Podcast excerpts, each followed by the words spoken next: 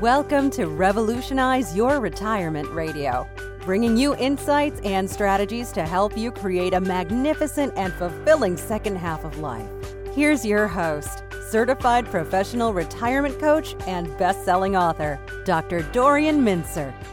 I want to welcome everybody to my fourth Tuesday Revolutionize Your Retirement interview with Expert series. I'm Dori Mintzer, your host.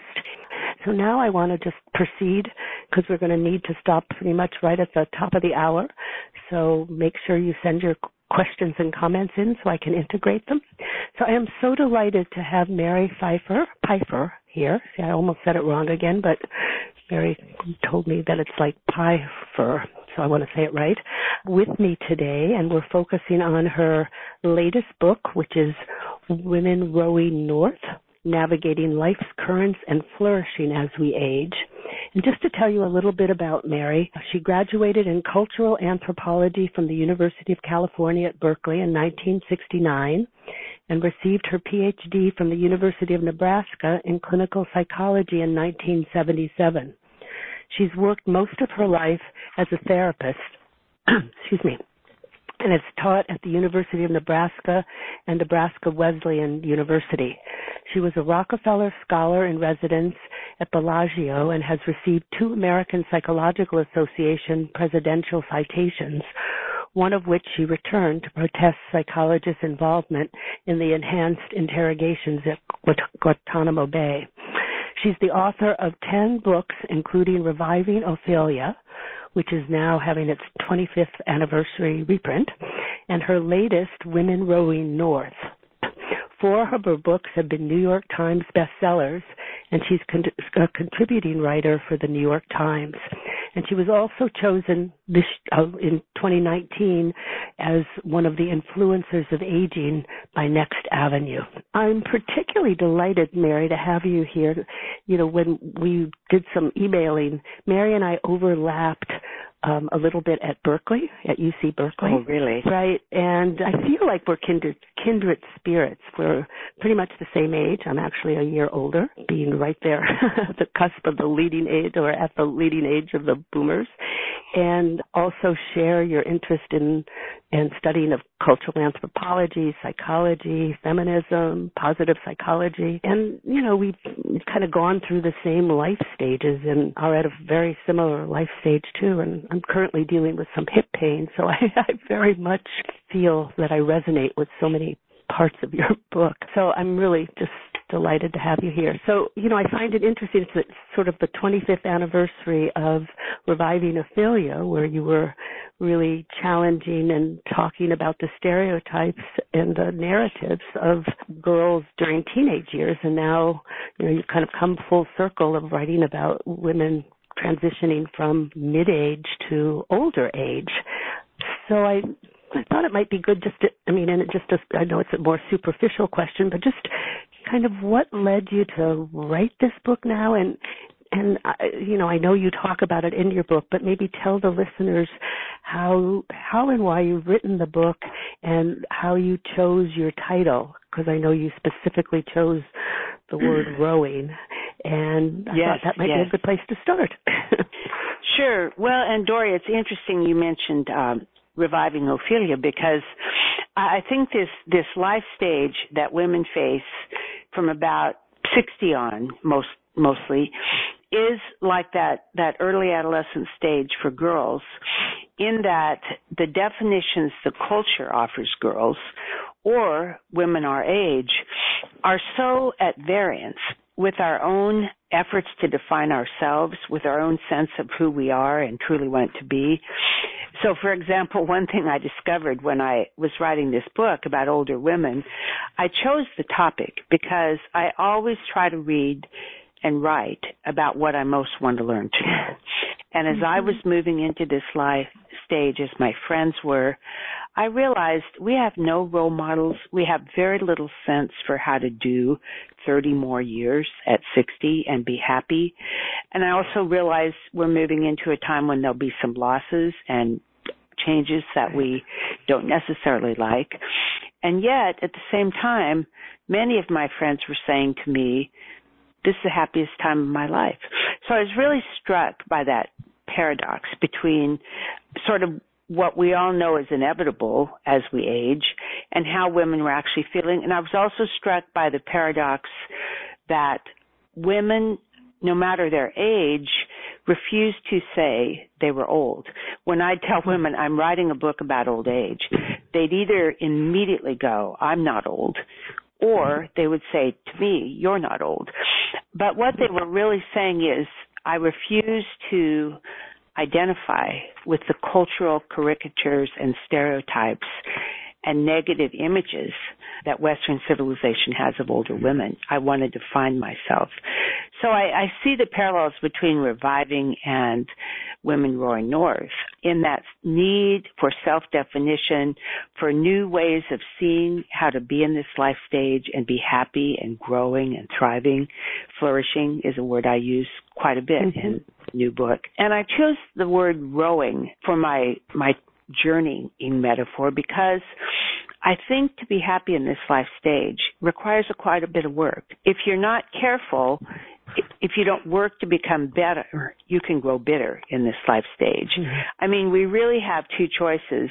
We can we can transform ourselves into bigger people with with more interests and more empathy and more zest for the moment or we can we can grow stagnant and and bitter.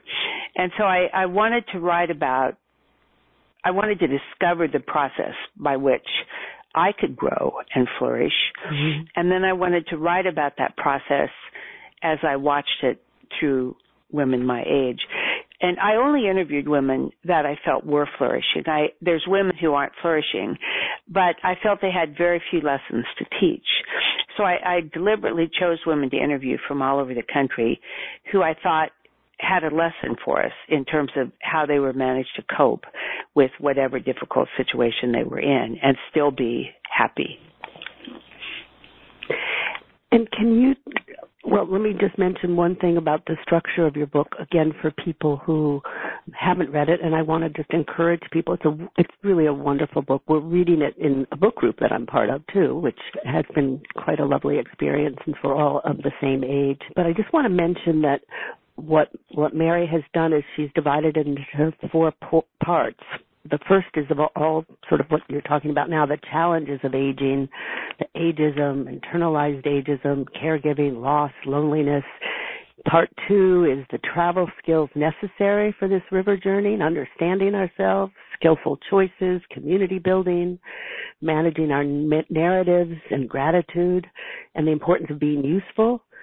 Part three, kind of the lifeboat, the importance of long-term loving relationships, whether it be a partner, spouse, family, friends, and the importance really of women friends for women, and the need to be interdependent. And in part four, the rewards, sort of as you're talking about too, of the mm-hmm. life stage, authenticity, enhanced perspective, and bliss. And I, I just wanted to mention the structure because I think it's just helpful for people to have a sense of, you know, how you've approached it and also as you say, you've interviewed women who have sort of done well and consider themselves happy, and there are four women you followed, and I know during this interview I'm going to ask you to tell us more about about them. But one of the questions that actually came from my book group is, since you said you, you know, and I think it's true, we we want to learn more about what we need to learn.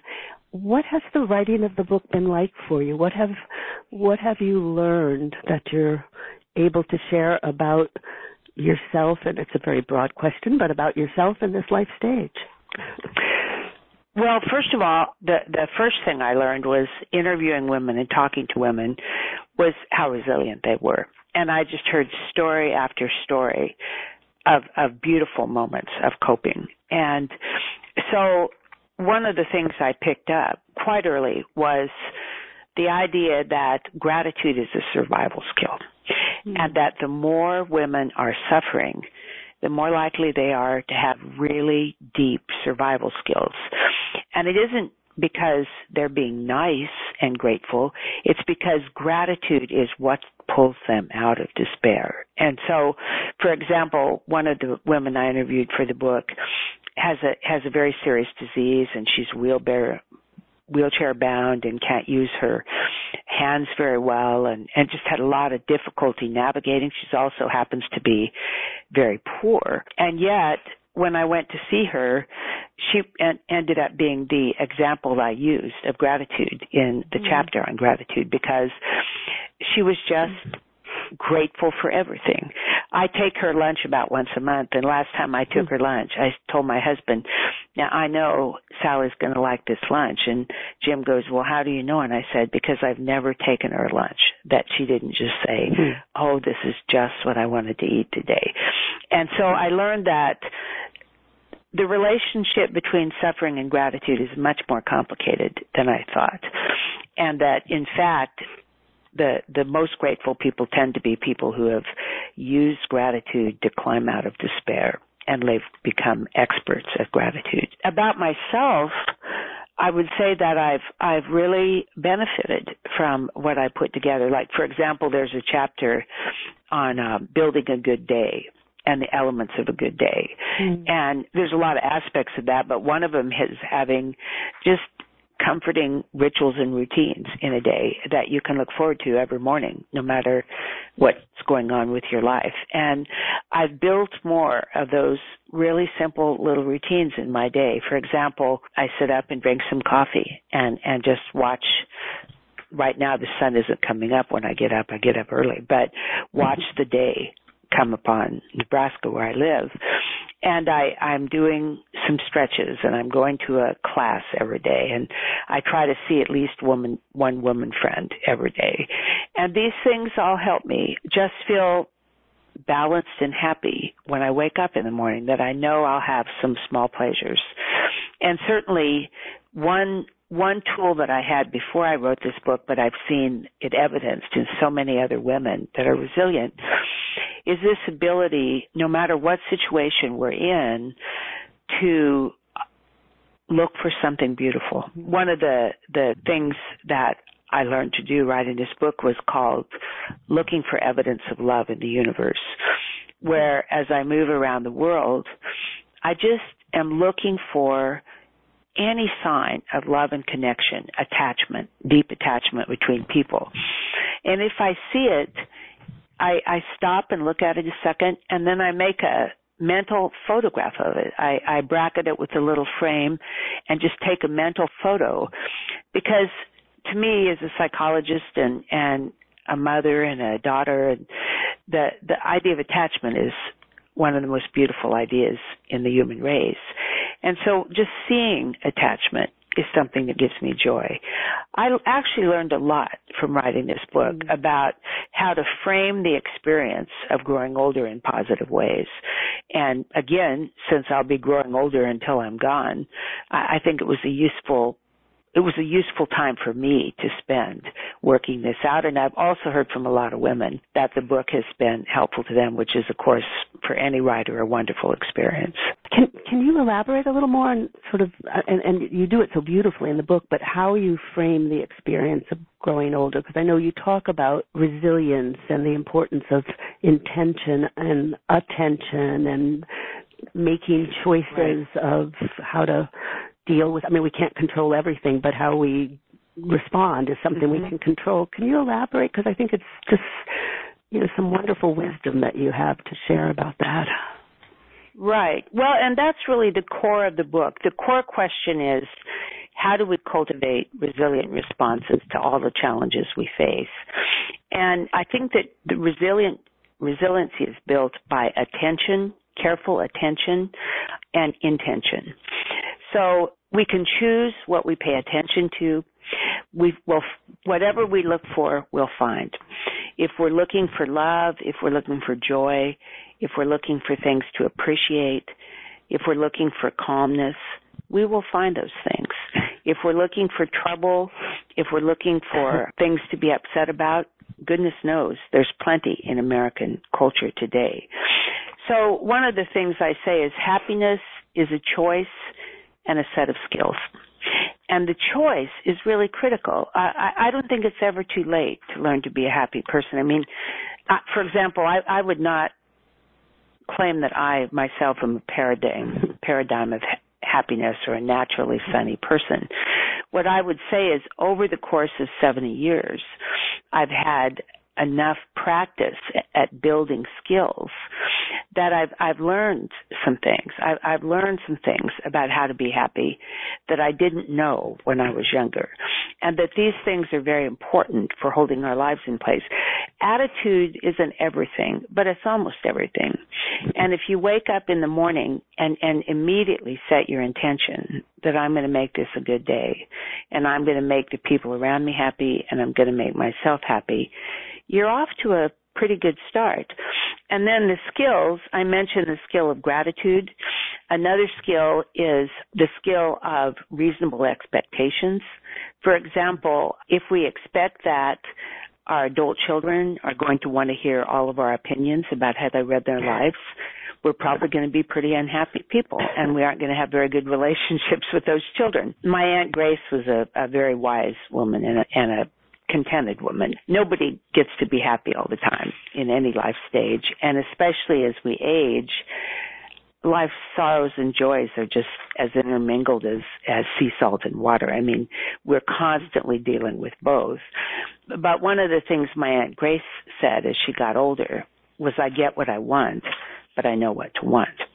And so that is really an important part of happiness is just setting reasonable expectations.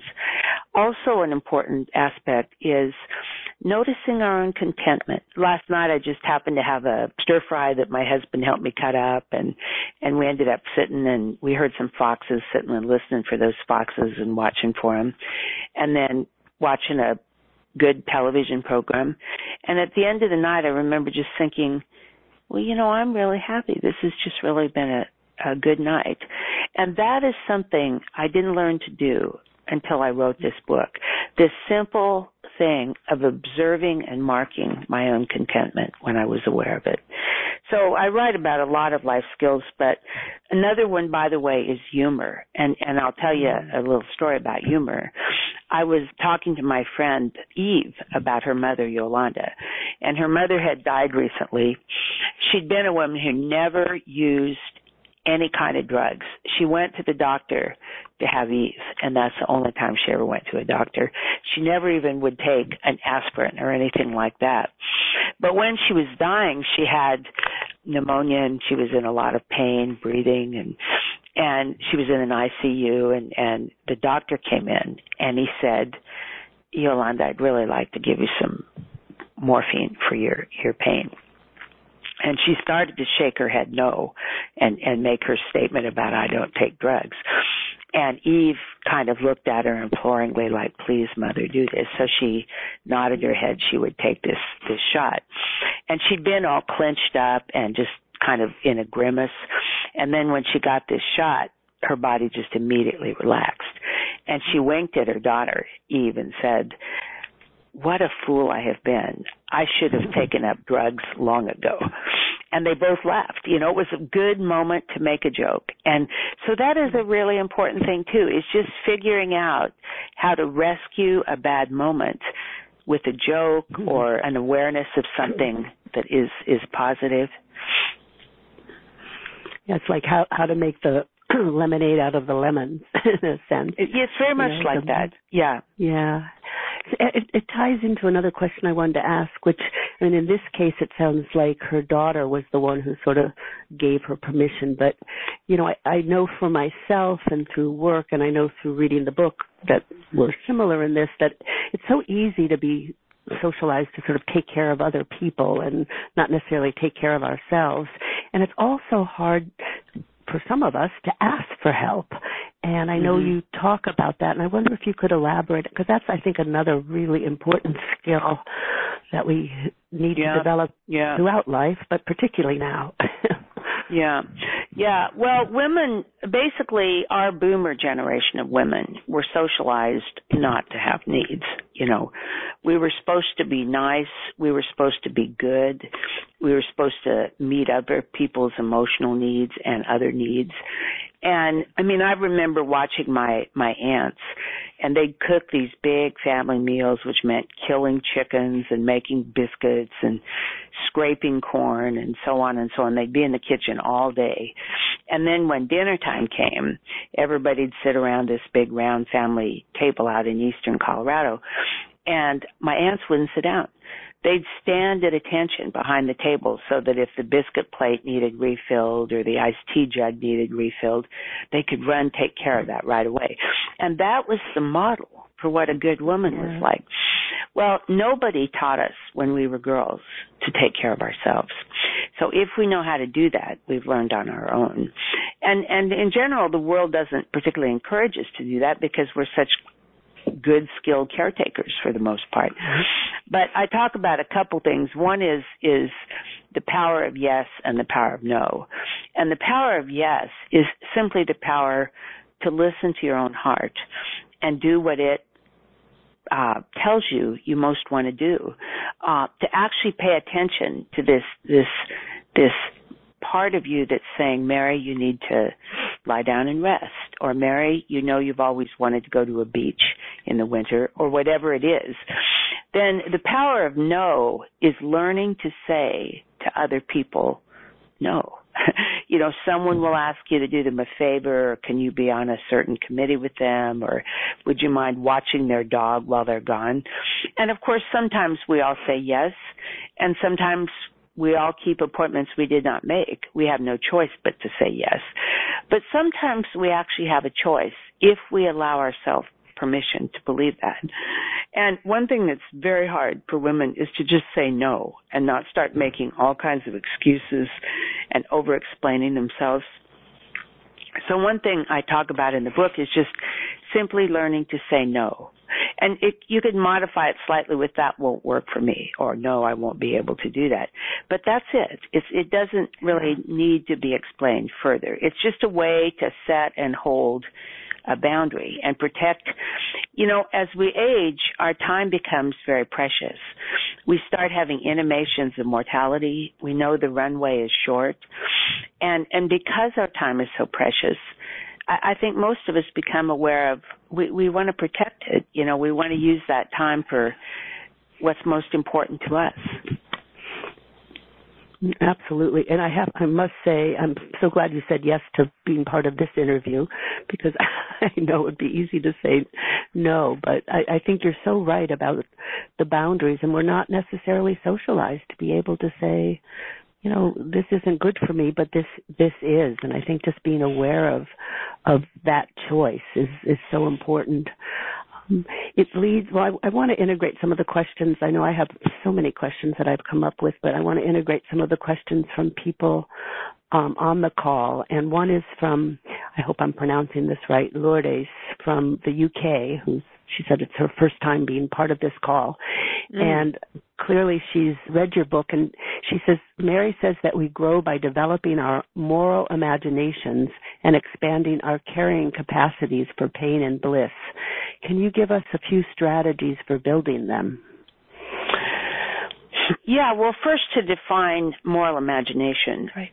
To me, that's my ultimate value system. What's good to me is that which increases our moral imaginations.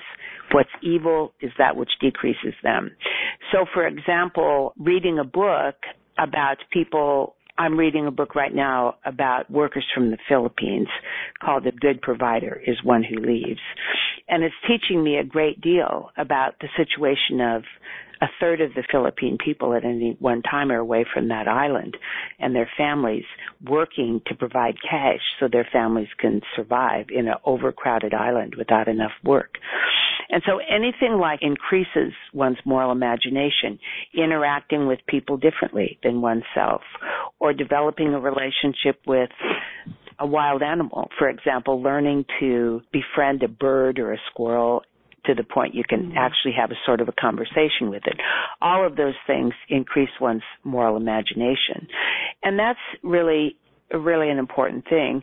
And my goal for myself, and, and I think it's a goal worthy of all people, although we all get to choose our goals, is to, by the time I die, be able to include the entire circle of life in, mm-hmm. in my circle of caring and, and have empathy for and a desire to love and help whatever is live.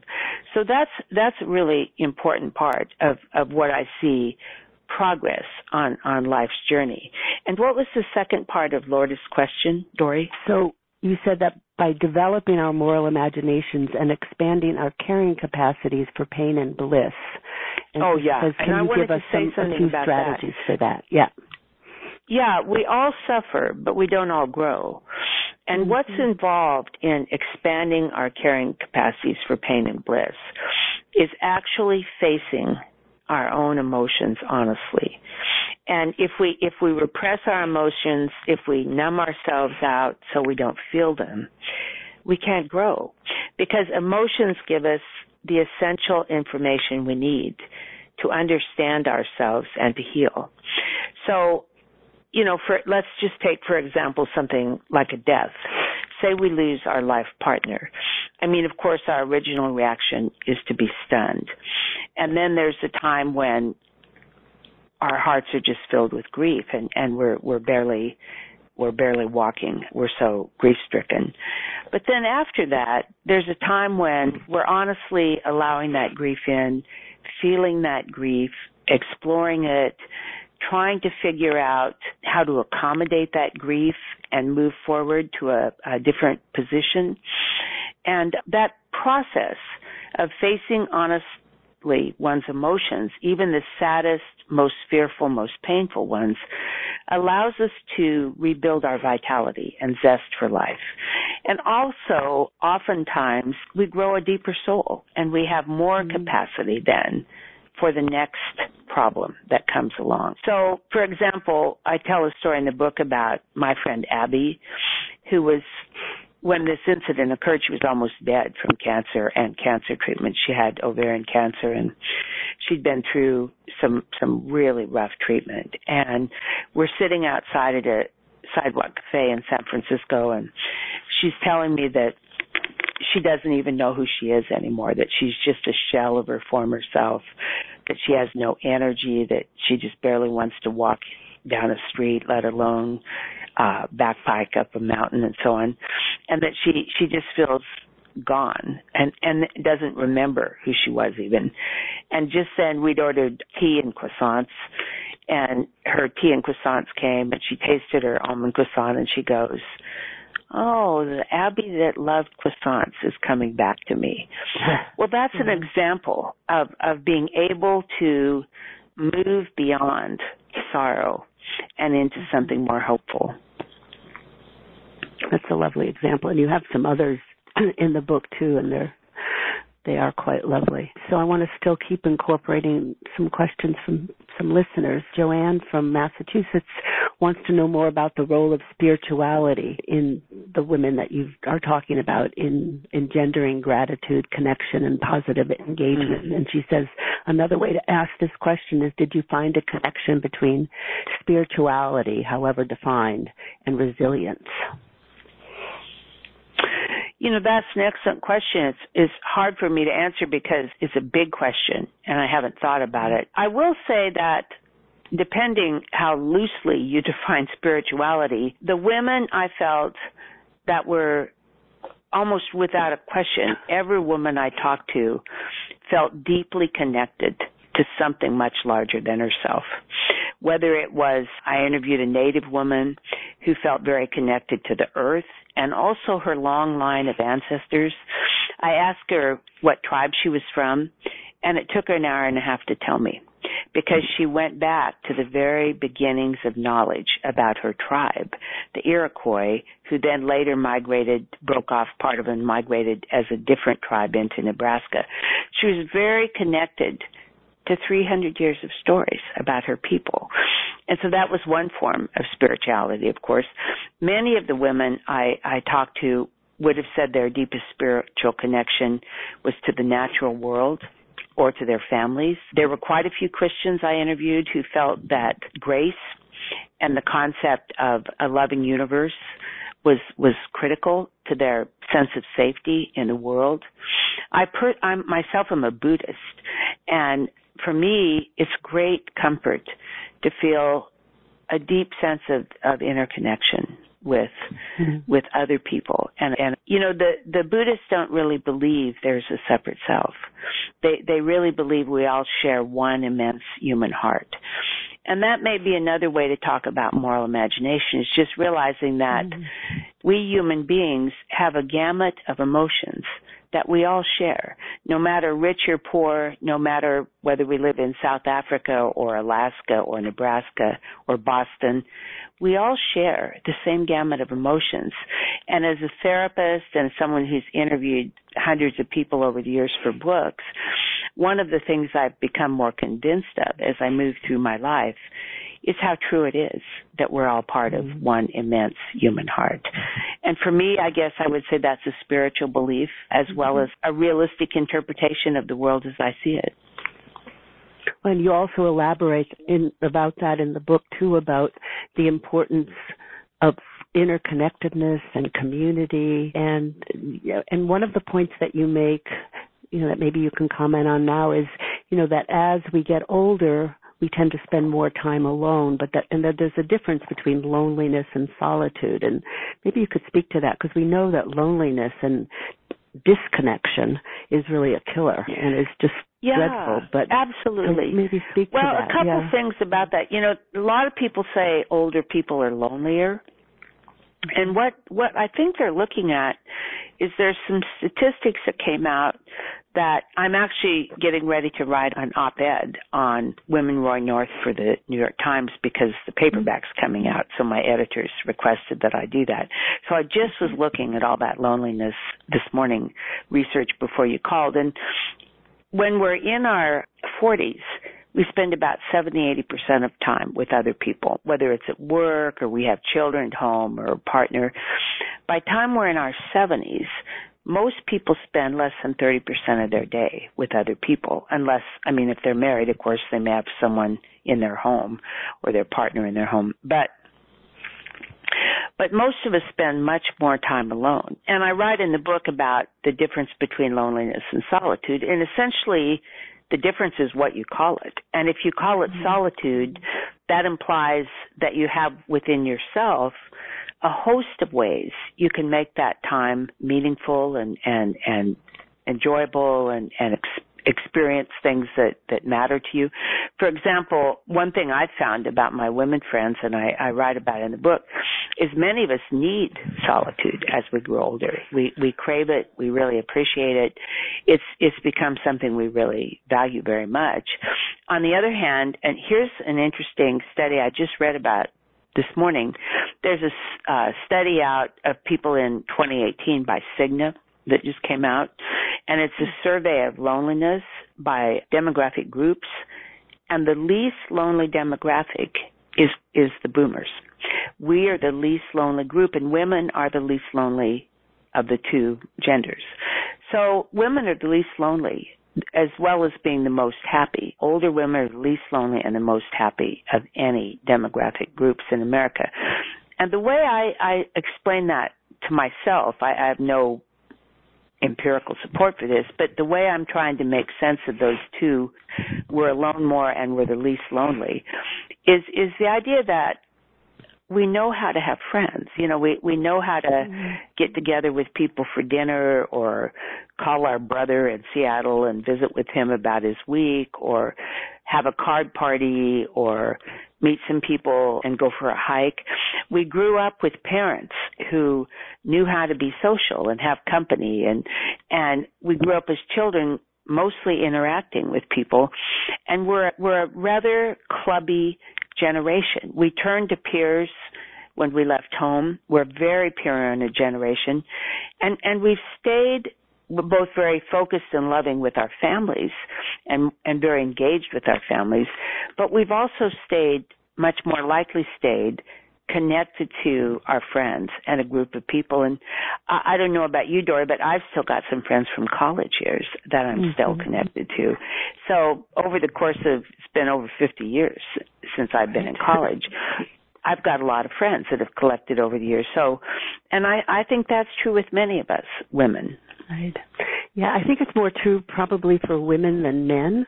Although I must say my husband I always say is somewhat of an exception because he he has kept up with a whole group of some college friends and for him since he's in his 80s it's you know he just was at his 65th reunion so i just find that wonderful and for me yeah i was like 50 years ago in college. It's so important, but I do do you find that I mean I know you speak more in the books about women, but I I do think there's somewhat of a gender difference that it's it's perhaps easier Yeah, well actually that was in the study there is a gender difference. Yeah. And yeah. again, my personal explanation of that, not empirically backed, is Right. that women are are taught to connect.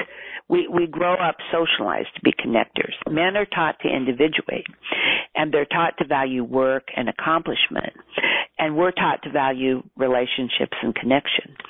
And so what happens is those things that women were taught that can be a burden in some ways on us all of our Mhm. lives also end up in a kind of both and way being our, mm-hmm. our one of our greatest strengths as we get older because we're used to talking to friends. We're used to making the the taking the initiative and and making the openings for gatherings and ways for women to be together. For example, I've got a group of friends, I think it's been about 30 years now. We go on a big now we cabin camp. We used to camp outside, but we 20 of us go on a big camping trip once a year and fill each other in on our lives. And that's something that men are not as likely to do to just organize their friends to do things together call up their friends to see how they're doing and so i, I think it's it's men tend to define themselves by their work and when they quit working often they're lonely because their friends were work friends whereas women they have work friends and they define themselves by their work too but they're also more likely to do some extra work to keep women Right. friends in their lives Mhm. And you stress how important it is, and I know from my own experience that women friends are are just so crucial and important to, and that sense of community with them, of people that you can turn to or call whenever you need to. It's really important to have and to Yeah, develop. I call women friends my mental health insurance policy. Mm. And the thing that's wonderful about close women friends is so many of us women do a lot of caretaking and it's our close women friends that take care of us. And it's a mutual caretaking. I mean, half of the time we're taking care of them, half of the time they're taking care of us. But those are lovely relationships. Right, absolutely. So let me integrate a few more questions from lis- listeners. So Thomas from Copenhagen says that you write in Women Rowing North a sort of general statement about human development, and he quotes, "We don't heal without hurting. The cure for the pain is the pain." And his question is, is pain in your opinion, both illness, being tied to a wheelchair, as you've already talked about, or do you also think about existential pain, feeling lost, depressed, etc.? And could you elaborate on this? Mhm. Mhm. Well, that's Thomas very has asked a very good question. It's a very difficult question because there there's a sort of there's physical pain.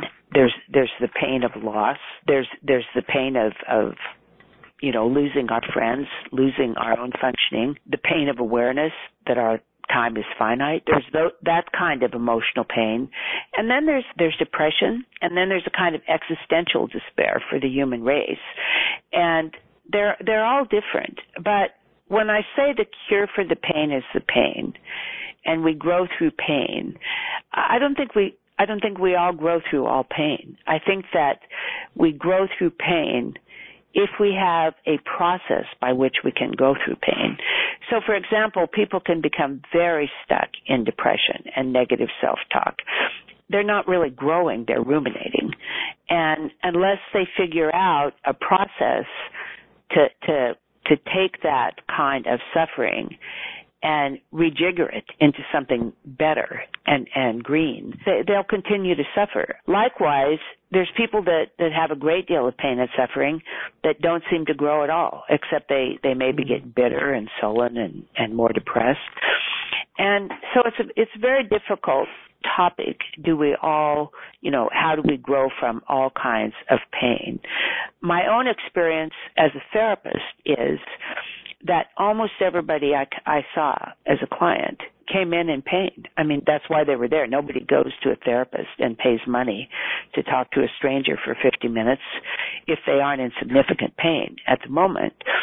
And that there actually is a fairly clear cut and, and practical, workable way to approach learning from pain.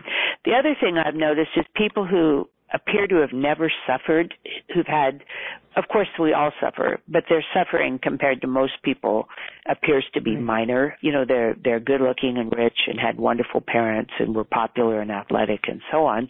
And their lives have been kind of golden. People that have never suffered become insufferable at some point because I really do think that suffering is, is necessary for the, the development of empathy.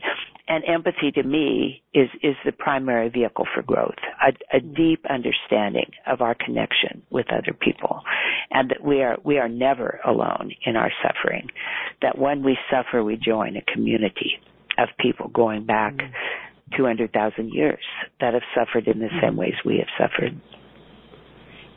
Well, and it sounds like that's so so important and and part of I think one of the important premises of your book too of that that connecting with others that you know that sense of the generations of empathy and community and and being connected just sort of as you said before. I just think it's it, it's such an important underscoring of your book that that makes it really special. Yeah well another uh, just a small example of that because if we don't watch out this can sound like it can sound abstract and it can also sound a little Pollyannish.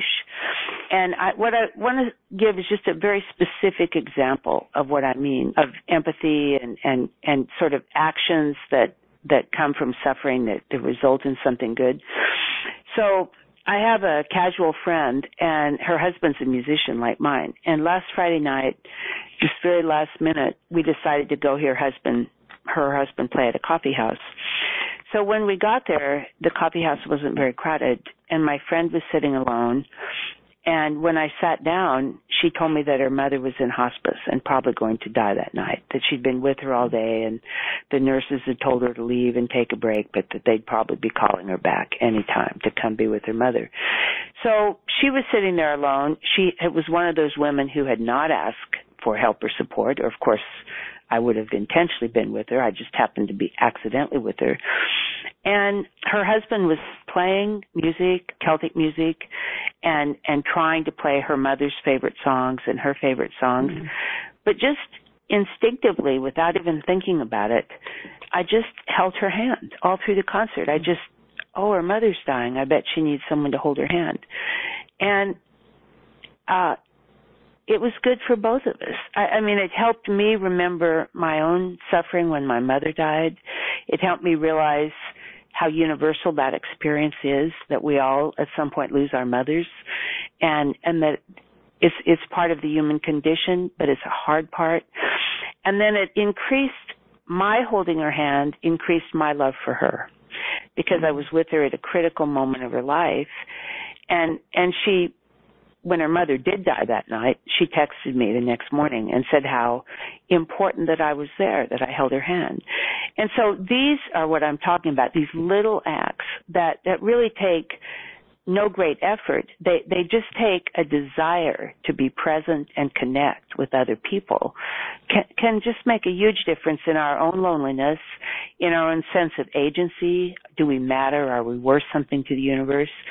And in our own developing capacity to tolerate pain in ourselves and other people.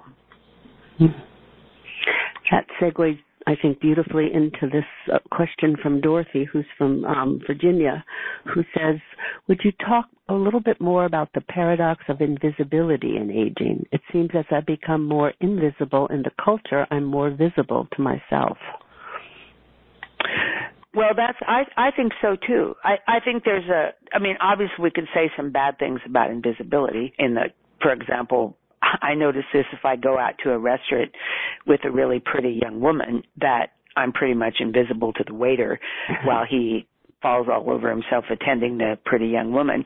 And so we all have those experiences of, oh, I don't think this person really is very aware and attentive to me. But there's two things about that. Invisibility also gives us a great deal of freedom. And in in my case and i think in many women's case they aren't all that unhappy to be spared the male gaze. The male gaze can be flattering and and make us feel good but it can also feel intrusive and and pornographic and unpleasant. And so for me at least that's a relief and i i think for some women it is for some it isn't. But another thing is once you're invisible nobody really cares or notices much what you're doing. So if you want to wear sweatpants to the grocery store, you can. You know, if you start being more yourself in terms of, of you like to swear, so you start swearing a little more, or you like to, you know, you just, you, you're more outspoken, you're more relaxed about who you are. Uh, really in general that won't make much difference because to many people you're invisible. So i think it it it makes life a little bit more free and fun. And then the other thing is it's true that when we look inwards for definition because the culture is no longer working so hard to define us wherever we are that's when we do find our true selves. So with reviving ophelia i wrote about the importance of girls going inwards and asking themselves questions to build a true self and paying attention to their own hearts. And there's a theme of that in Women Rowing North too, mm-hmm. that we really have the freedom to explore what is it we truly want and and also grow into our whole authentic selves. We become more of who we always are and wanted to be. Mm-hmm. Mm-hmm. Which is becoming less diminished in a, in a sense. I mean, mm-hmm. that's part of mm-hmm. what you say so nicely in the book too. That we aren't, as an older woman, just more of a diminished self, but we have a chance to grow more into our very real, authentic, visible mm-hmm. self that trusts us. Just like your beautiful example of holding this woman's hand, you know, trusting, you know, our our intuition and our connection with other people, and not being afraid of, oh right. my God, what you know, what's somebody, how's somebody going to judge me? Right. You know, two things about that. One is the, we aren't invisible to the people who love us. And those are the people who really start to matter at our age, is the people who love us, whoever they are. And the other thing that just really uh, bothers me a little bit is when women my age say, oh, I just won't wear a swimsuit. And it's like I'm in a rec center where women are pretty comfortable wearing swimsuits and they walk around naked or in their underwear in the dressing room and we all go to water aerobics together and none of us have perfect or beautiful bodies and some of us have bodies that are, you know, pretty overweight or or pretty old and saggy or whatever. And for me it's been such a joy to be around women who don't apologize for their bodies and who just enjoy being together in a swimming pool splashing around or swimming laps or whatever. And so whenever I hear women say, "Oh, I won't wear a swimsuit," I always feel sad for them that by it con- in continuing to think what they look like in a swimsuit matters to the world, they diminish their own opportunities to enjoy themselves. Well, and it's internalizing those ageist kind mm-hmm. of that's notions, right. and you know, and I think internalized ageism is such a a difficult thing because sometimes we're not even aware we're doing it when we're doing it. right, and I think for many women, this is one of the the chapters in Women Rowing North. Ageism is a worse problem than aging. The things we mm-hmm. tell ourselves, the way we restrict ourselves, the way the culture treats us, is actually a worse problem than aging itself. And I just, for some reason this week, I've heard two or three mother-in-law jokes. And those make me so angry because if we're lucky enough to have children who are lucky enough to find partners, we're all going to be mother-in-laws. And it's so hostile to just assume mm. that we won't be loved just because we have that label. And so that's an example of I really like to push back on that when I get a chance mm-hmm. and just go, mm-hmm. this isn't this isn't a funny joke, you know, any more than a racist joke is a funny joke. Right. No, that's important to underscore that. Absolutely. So let's see. Chris from Lancaster the person who has the group of people meeting together to listen. She says, How might we, as a handful of mature women, take a next step from this call to support one another and row together? And she says, Note this question was collaboratively crafted by a handful of mature women gathered together to listen to this interview. Well, I mean, first of all, Chris, I would say you're already on your way. You have a group of women that have gathered together, and that's one of the most important things. And whether that is a book club or whether that's a writing group, whether that's a group that likes to go on walks together or have slumber parties or get together for coffee, it doesn't matter. I mean, one of the things I think is really important with old friends or with groups is that in those groups you pick topics conversationally that it, that encourage you to grow and explore your lives. Like for example, one topic I was at a holiday dinner this year and, and one the host introduced a very good conversational topic, which was what would you like to grow what would you like to learn? How would you like to grow in 2020? Well, that's a good topic. And and then mm-hmm. if people are talking that way, if they're talking about, you know, ways they want to change change up their life, ways they want to improve uh, their skills for say building a good day. You can have support around that, and also I think there's a lot to just be said for joy. I mean, just figuring mm-hmm. out ways to get with women friends and be happy. You know, I had a, a friend whose husband died last year, and our women group of friends did the funeral. One of us sang, mm. I did the eulogy, another one read love poetry that the wife had written for her husband before he died. And women friends can can really build these wonderful shelter belts for each other that mm. that help help everyone in that shelter belt feel comforted and protected in the years ahead. I like that concept, shelter belt. I think that's nice. So I, I have from a number of people, Joan from Menlo, California, and uh, there are others, but who, who just you know, just say I loved your book and try to incorporate some of the wisdom in it in my life. And she was, you know, from California, went to UC Berkeley also, certified hmm. retirement coach, and just that your books have helped her in the raising of her children um, and herself at this stage of life. Penny from New York says you speak of solitude and the value of this. However, you also speak of the importance of friends and of being connected. And her question is: Is it that you need to have both? Oh sure, oh sure. Yeah. Everything is both and. You know, we right. both we both know we want to be connected to other people, and most of us want solitude. Absolutely. Right.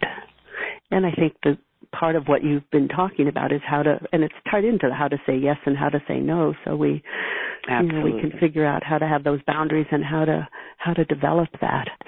But you know, a delight having you here and to be able to talk with you. And I just wonder if, you know, what would be a final takeaway? I mean, I had a whole list of questions for you, but there's never mm-hmm, enough time. Mm-hmm. But I think you've you've said so many beautiful things. There was one, I, if I could just ask, say one other thing, because I know you say there haven't been role models, but I think there have been. You're one of them. Other people are role models. Plus, the quotes you have are all from women, and many of them are, for example, from Eleanor Roosevelt, who, you know.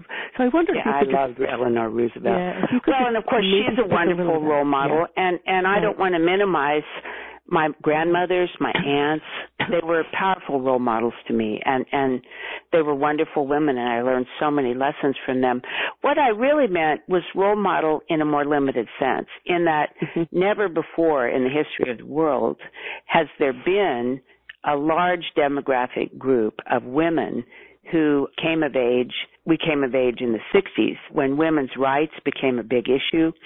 And uh, we've been an assertive group of women who are also going to live much longer than any generation of mm-hmm. women has ever lived. Mm-hmm. And so the ways that our grandmothers lived their lives as they aged or our mothers, those aren't, those aren't, uh, very good prototypes for us. We're going to likely yeah. live much longer, be healthier, and as as everyone knows, we have a very different kind of world to deal with than than yeah. even our mothers did 30 years ago. That that is very true. So thank you for clarifying that. So what would be your final comment that you'd like to make or final takeaway as we say goodbye this afternoon? Well, the final chapter of the book is called Northern Lights. And mm-hmm. I really think that one of the greatest blessings of this life stage is that because we slow down, because we have better skills for saying present and being grateful, we're really primed for bliss.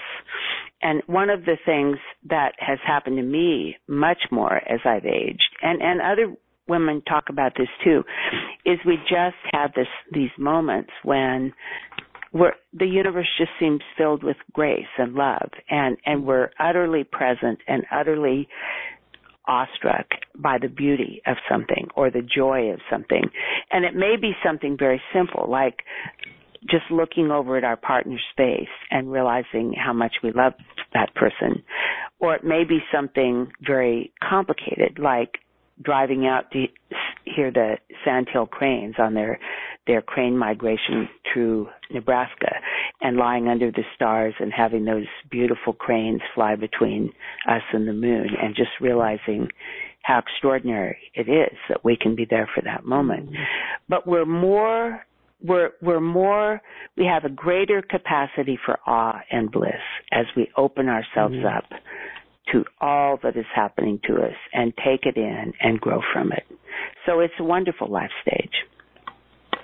I agree. It is. And I just, so Tom from Copenhagen just adds, and I just want to say, he says, I love your story also about the cactus with the pears and thorns. Mm-hmm. And he says, thank you for a wonderful book. That's true. That was when you were. Thank you, Tom. Yeah, that was, that's a beautiful place. Maybe this will get people into saying, I need to go read that book. well, thank you so much for being here with us and sharing with you. And um, I'm glad you mentioned about the final section of Northern Lights and this, mm-hmm. you know, this this whole idea of, you know, even with n- the knowledge of less time ahead, that it it just makes the life we have much more precious, and the you know being able to have gratitude and joy and bliss, as you say, and and your book is a testament to that with the examples and all. And so I want to thank you for being a role model and sharing and your wisdom of being of the same generation that I and many people on the call are, and writing this wonderful book. And thank you all for being here, and thanks again, Mary, for, for being my guest. Take care. You've been listening to Revolutionize Your Retirement Radio with Dr. Dorian Mintzer. To learn more about the resources mentioned on today's show, listen to past episodes, or download our free retirement transition guide, visit revolutionizeyourretirementradio.com.